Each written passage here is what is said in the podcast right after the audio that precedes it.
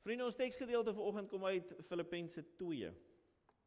Filippense 2 um, vanaf vers 12 wat ons vir mekaar gaan lees. Maar voor ons dit gaan doen, wil ek vra, gaan ek tyd gee gou vir 'n stil gebed. Um, en dan gaan ek vir ons afsluit.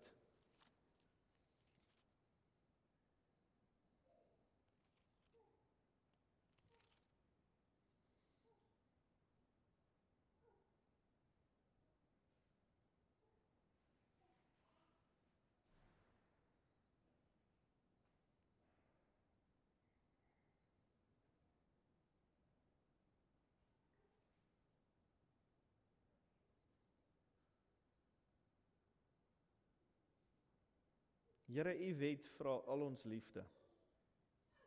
Want U is ons God en ons Here. En dit vra liefde vir ons naaste. Want Here, dit is wat U woord vir ons leer.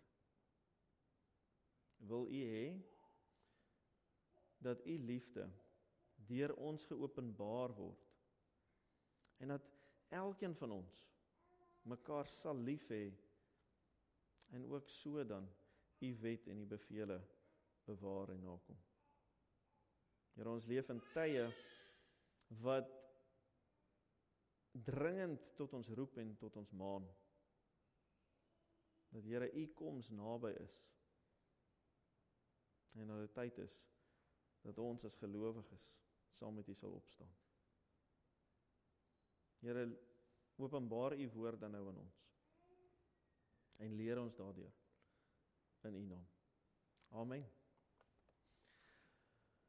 Vriende, ons het die vorige keer vir mekaar 'n paar dinge gesê. Ons sê ons is besig. Ons het begin die jaar en ons het gesê ons moet ons huis op 'n fondasie bou, ons lewenshuis.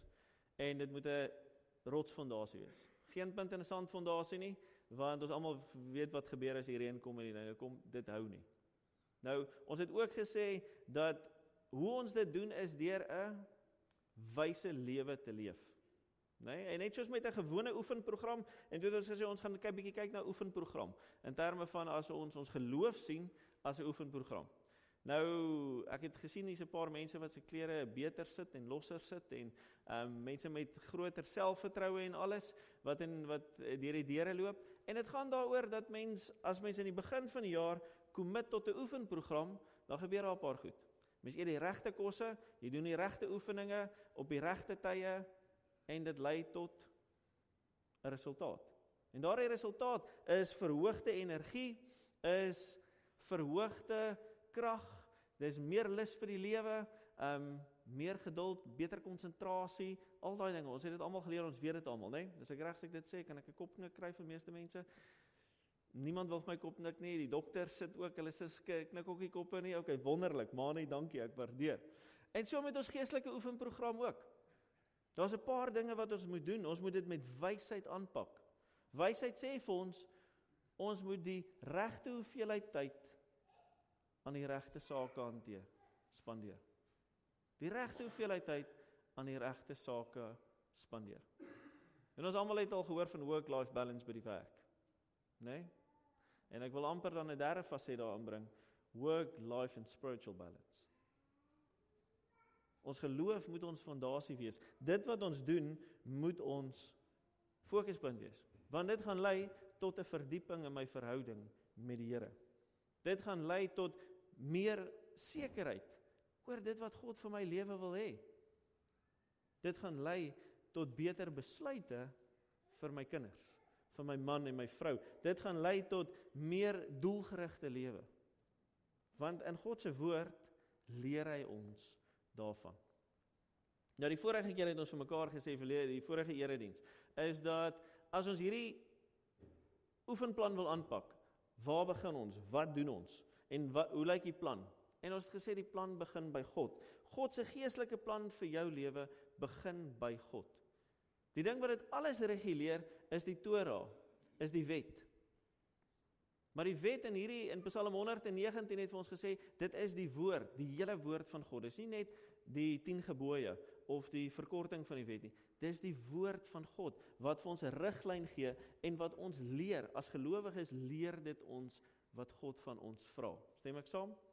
En die laaste aspek wat ons gesê het Die woord van God is ook dit wat die verhouding met God en mense wat God nie ken nie of wat God nie wil aanvaar nie, ook reguleer.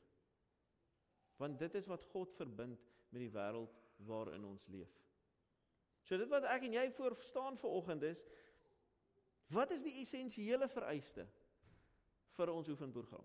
Wat is daardie die core van wat ons moet gaan doen?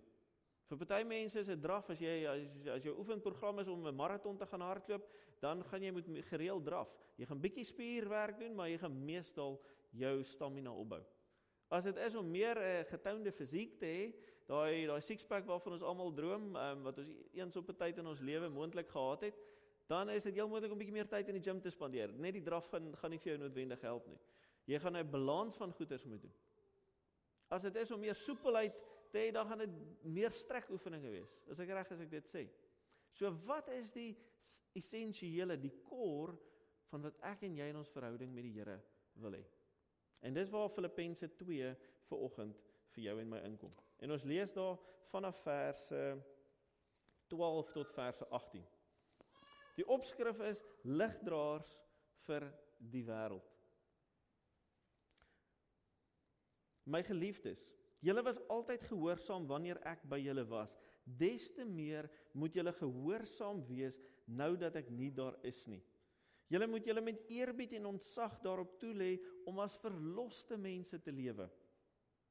Want dit is want dit is God wat julle gewillig en bekwaam maak om sy wil uit te voer.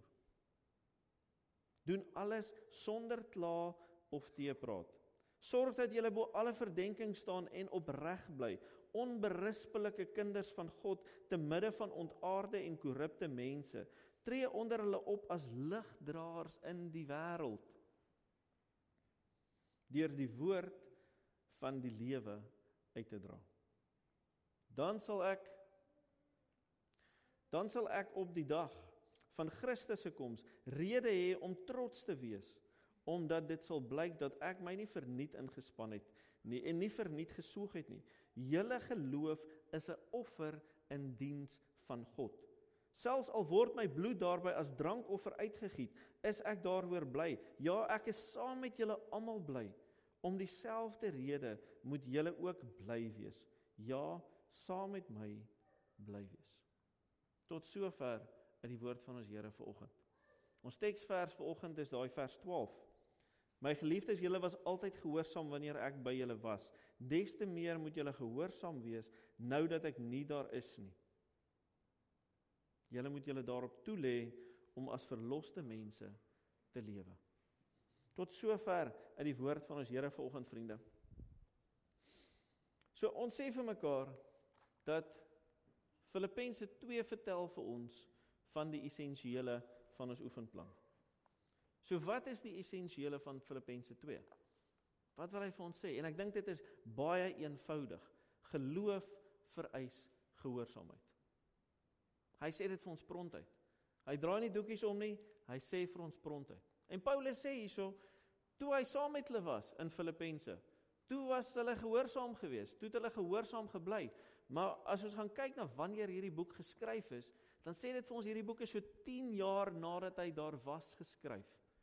En nou ewe skielik sê hy vir hulle: "Wees bly en wees gehoorsaam." Hoekom? Hoekom het hy dit nie vir hulle gesê toe hy daar was nie? Hoekom sê hy dit nou na die tyd vir hulle? Want vriende, as ons bewus is van ons verlossing, is ons geloofswerk nie afgehandel nie. Hulle gehoorsaamheid wat duidelik was toe Paulus daar by hulle was, moet net so duidelik wees 10 jaar na die tyd toe hy nie meer daar is nie.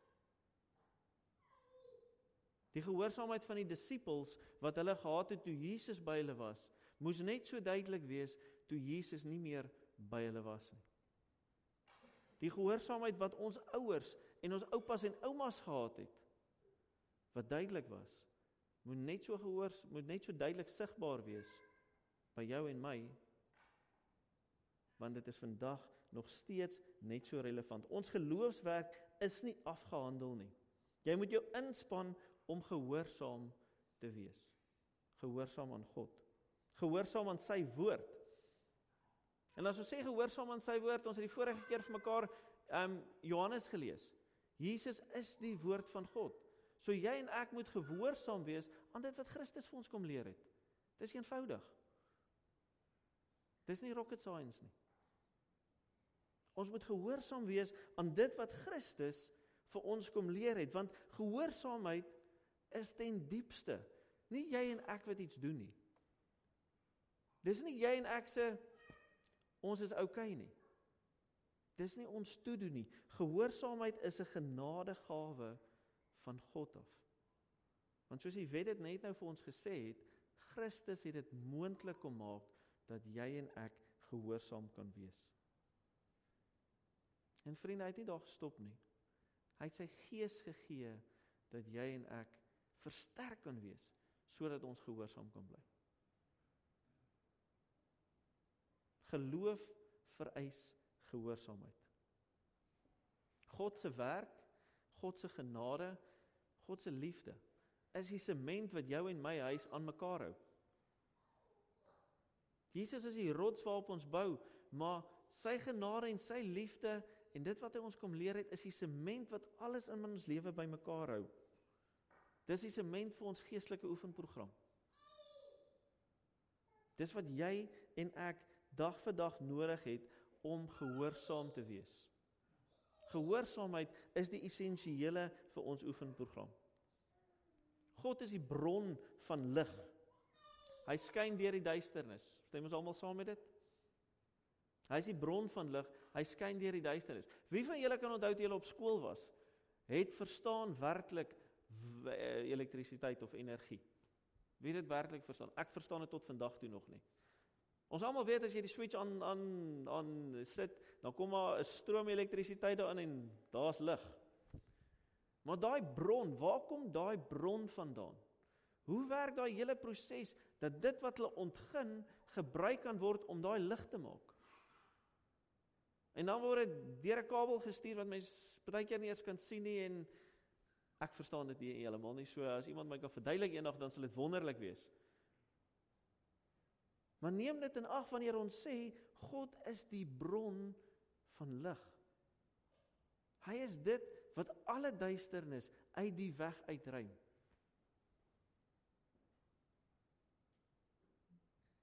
Verstaan ons wat ons sê? Hy is dit wat vir alles lig gee. En dan sê Johannes vir ons, ons is sy ligte. Ons is die flitsse wat hy gebruik om die pad in die donker te wys. En hoe doen ons dit? Johannes 13 sê vir ons, julle weet dit nou. Julle weet dat gehoorsaamheid nodig is. Gelukkig is julle as julle dit ook gaan doen. Gelukkig is julle as julle dit ook gaan doen. En hy sê die enigste ou, Jakobus sê ook vir ons. Ons word nie gered deur ons dade nie, maar wys my 'n gelowige sonder die regte dade. Wys my jou dade en ek wys jou jou geloof. Ons optrede en hoe ons lewe bepaal of mense die lig in jou en my lewe raak sien. So die lank en die kort, God maak jou en my gewillig en bekwam. Ek en jy moet gaan doen wat ons hoor in sy woord. Ek en jy moet gaan doen wat ons hoor in sy woord. So wat moet ons gaan doen? Filippense 2 sê dit vir ons. Ons moet gaan doen wat God van ons vra. Wat is die essensiële van ons oefenprogram?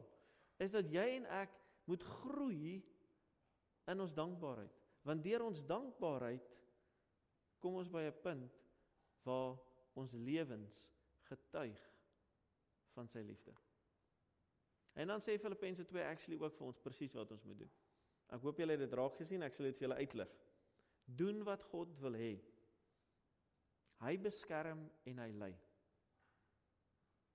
Wat beteken dit? Dit beteken jy en ek moet soos Abraham wat God glad nie geken het nie. Onthou nou toe Abraham, toe God na Abraham toe gekom het, toe hy glad nie vir God geken nie. Julle julle onthou dit, né? God het met hom gepraat en hom geroep en hy het gesê, "Maar hier is my mense, hier is my familie, hier is alles wat ek het." En God sê, "Los dit. Trek hiervandaan af weg en ek sal jou 'n nasie maak groter as die sterre in die in die hemel." En wat het Abraham gedoen? Hy was getrou aan God se stem. Hy was gehoorsaam. Hy het God se stem aanvaar, vertrou. Hy het sy tassies en sy tente en sy kamele gepak en hy het getrek. Het hy geweet waarheen hy gaan? Nee. Maar hy het geluister vir God se stem. Doen wat God wil. Die tweede ding is moenie ontevrede wees met jou omstandighede nie. Ek moet sê die vertaling het dit nogal vir my mooi gesê. Kom ek lees dit net geweer. Doen alles sonder kla of teepraat. Doen alles sonder kla of teepraat. Ons leef in 'n era wat ons kinders nie meer soos ons nie teepraat nie. Ons kinders het altyd 'n opinie wat wonderlik is. Maar ons toe ek groot geword het as jy teë gepraat het, dan was daar sekere konsekwensies wat daarmee gepaard gegaan het. En dit gebeur nie meer altyd so vandag nie. Maar wat hierdie woord vir ons sê is ek en jy as gelowiges, volwassenes, moenie kla of teepraat nie. Wat sê dit vir ons? Dit sê vir ons ek en jy moet doen oral en altyd. Ons moet God se wil so goed ken dat ons dit gaan doen.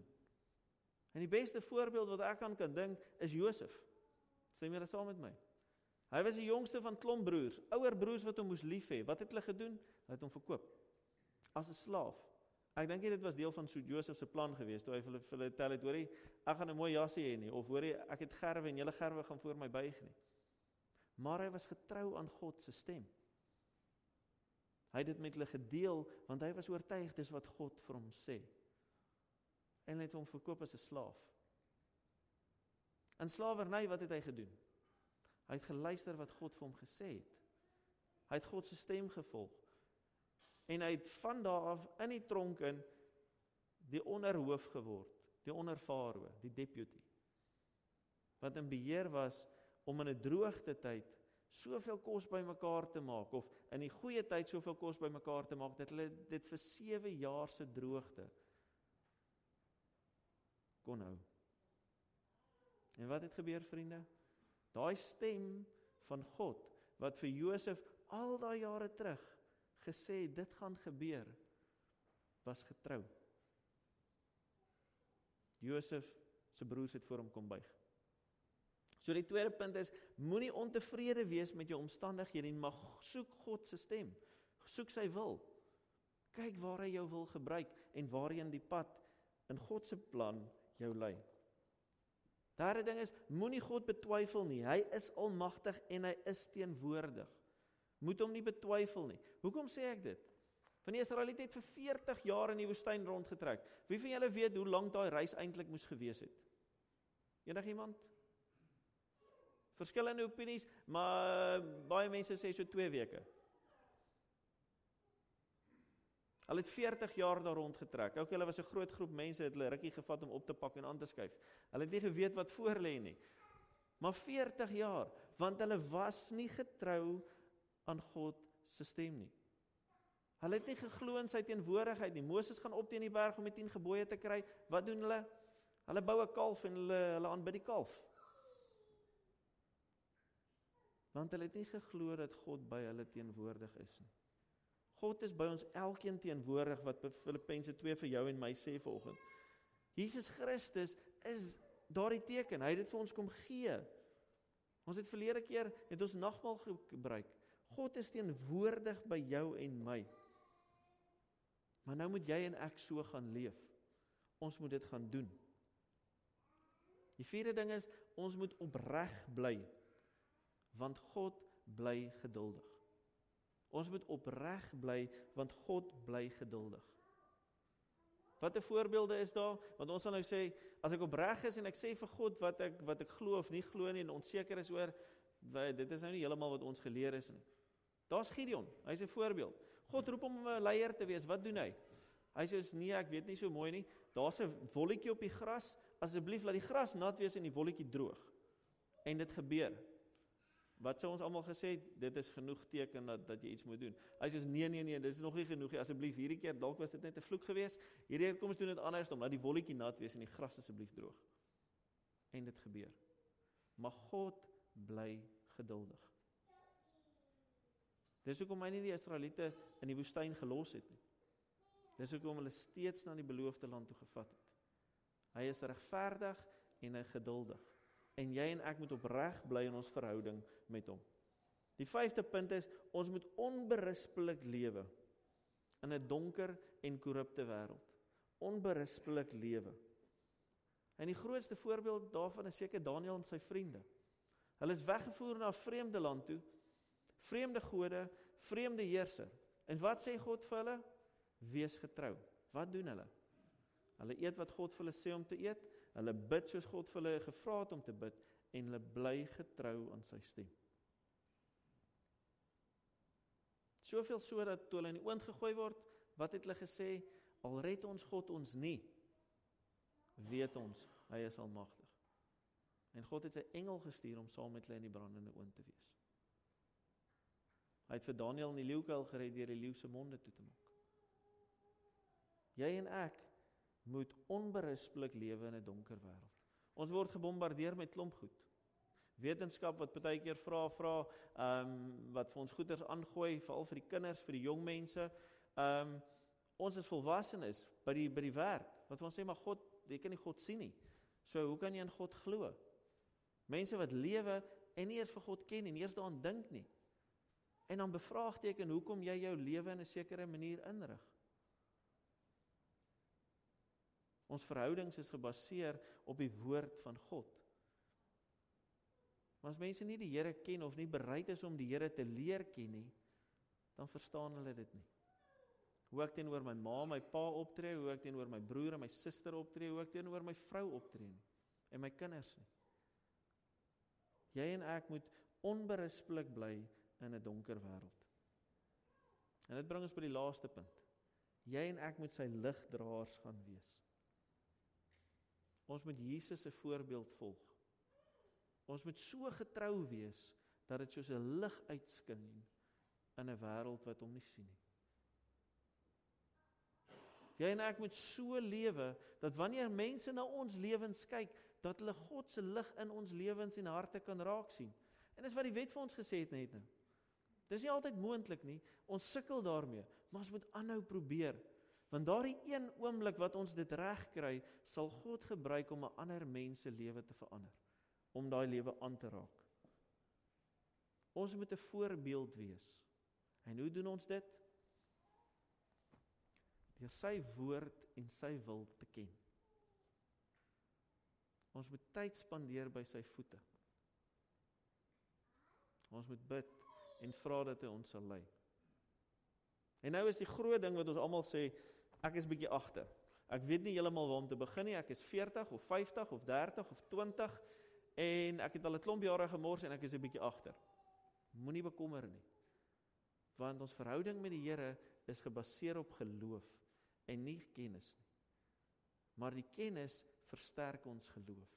So dis nooit te laat om te begin nie. Dis soos om tyd met ons kinders te spandeer. Dis nooit te laat om tyd met ons kinders te spandeer nie. Nooit te laat om my siening en my uitkyk op die lewe te verander nie. Want dit het ewigheidswaarde. So vriende, as ons dan teruggaan na ons skyfie van die vorige keer toe. Ons het almal dit gesê, faith is like a muscle. It must be fed and exercised to be built up. Ons het die eerste keer vir mekaar gesê ons moet die woord van God ken. Ons moet bid, ons moet tyd saam met God spandeer. En vandag sê Filippense 2 vir ons, die derde ding wat ons moet doen is ons moet gehoorsaam wees. As ons die woord ken en ons spandeer tyd saam met God en ons hoor sy stem, moet ons gehoorsaam wees. Ons staan ver oggend hierso. As Filippense 2 sê as gelowiges wie se offer ons geloof is. In die ou tyd het hulle ons dankoffers wat ons hier na die tyd doen. In die Bybelse tyd wat het hulle gedoen? Hulle het 'n skaap gebring of 'n bok gebring of iets wat die beste was wat hulle gehad het gebring en vir die Here gegee en gesê hierso Here, neem dit.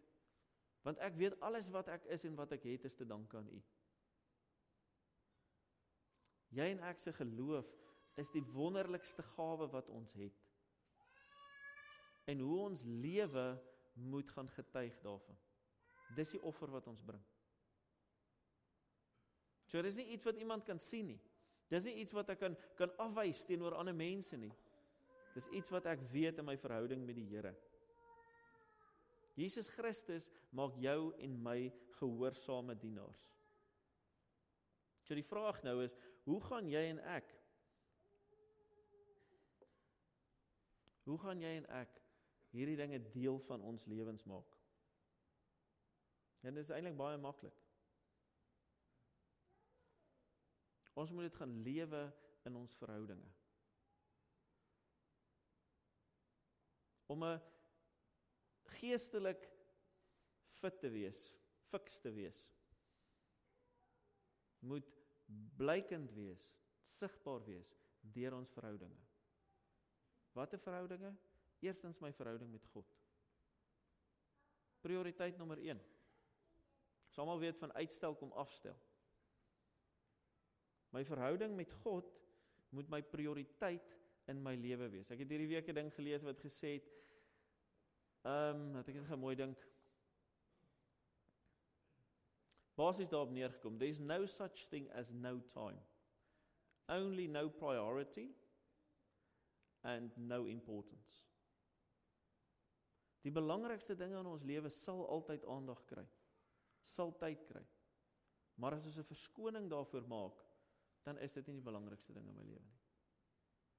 God se verhouding moet 'n prioriteit dra. Die tweede verhouding is tussen man en vrou. Tussen man en vrou of 'n liefdesverhouding moet gefundeer wees in God se plan. Dit moet gepaard gaan met sekerheid, met vertroue, met aanvaarding.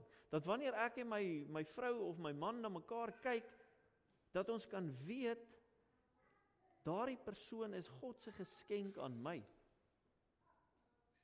Want binne huwelik staan ons as een, doen ons nie? Binne 'n verhouding groei ons nader aan mekaar.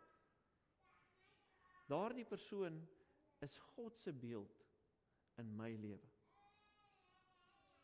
En dit laat ons 'n vraag vra dat wanneer ek optree teenoor my teenoor my eggenoot of my verhoudingsnoot dat ons vra is my optrede 'n beeld van God se liefde en God se lig. 'n Maatstaf wat ons altyd nogal redelik moet gebruik. Die derde verhouding is tussen kinders, gesin, familie en vriende. Ons almal weet die kwaadste wat jy kan word is vir 'n broer of 'n suster. Is ek reg as ek dit sê? Ja ja ja. Ek het al 'n paar sulke gesprekke gehad in die ek het 2007 by SA gemeente begin in Bristol. En in daardie tyd, ek is uit 'n familie wat baie close is en so voorts en het ek al 'n paar van hierdie gesprekke gehad. En toe in 2013 ek ek het altyd geëmpatiseer maar kon dit nie regtig verstaan nie. En in 2013 het dit met ons familie gebeur.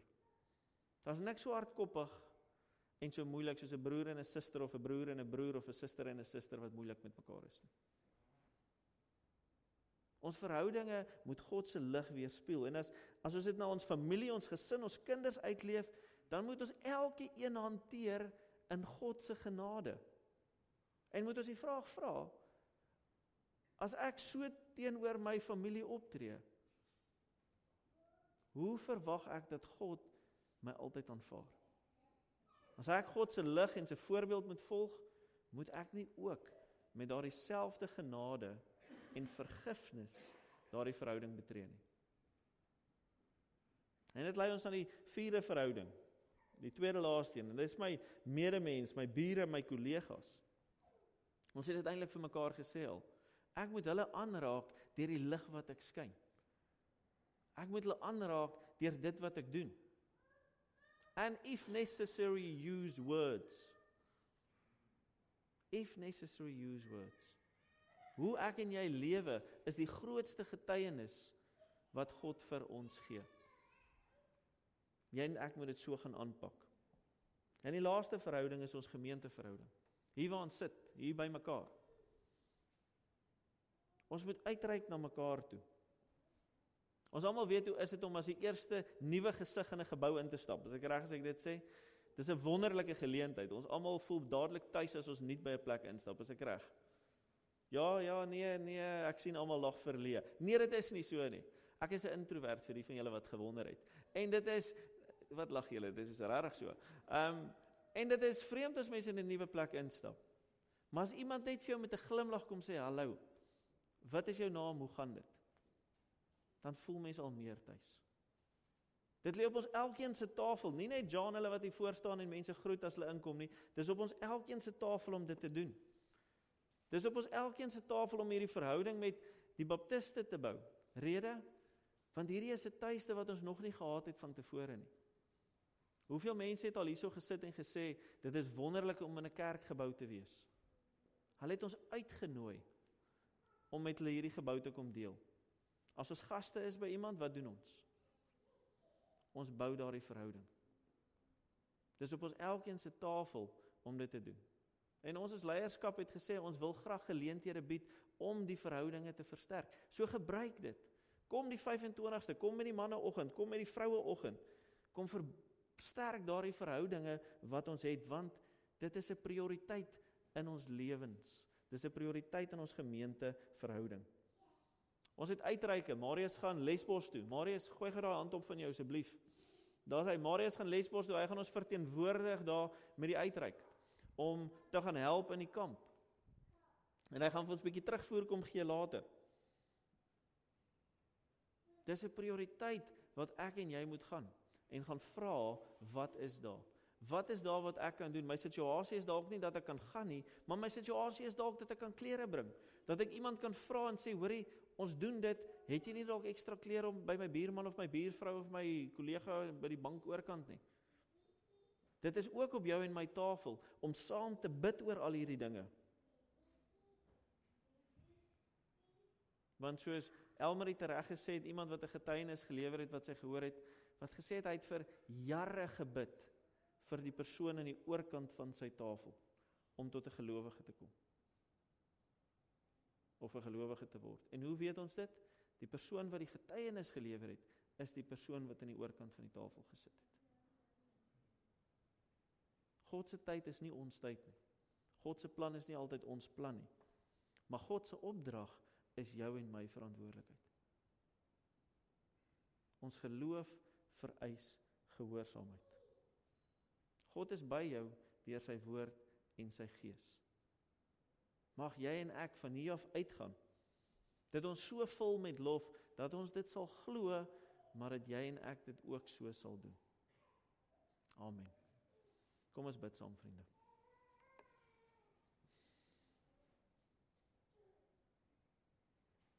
Here God, ons verstaan nie altyd hoekom en hoe U werk nie. Maar ons wil vra, wil U ons elkeen lei en versterk dat ons die deursettingsvermoë sal hê om te groei in ons verhouding met U. Here, dankie dat ons 'n prioriteit kan wees vir U.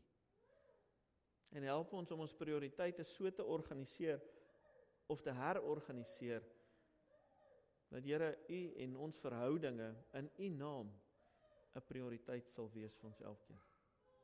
Dankie vir 'n 'n tuiste wat ons het in in ons gemeente, in ons gesinne, in ons vriendekringe waar ons U liefde kan deel.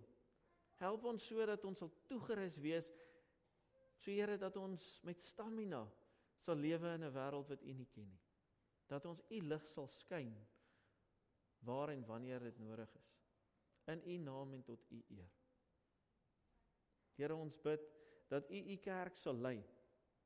Dat U U kerk sal versterk om van krag tot krag te gaan.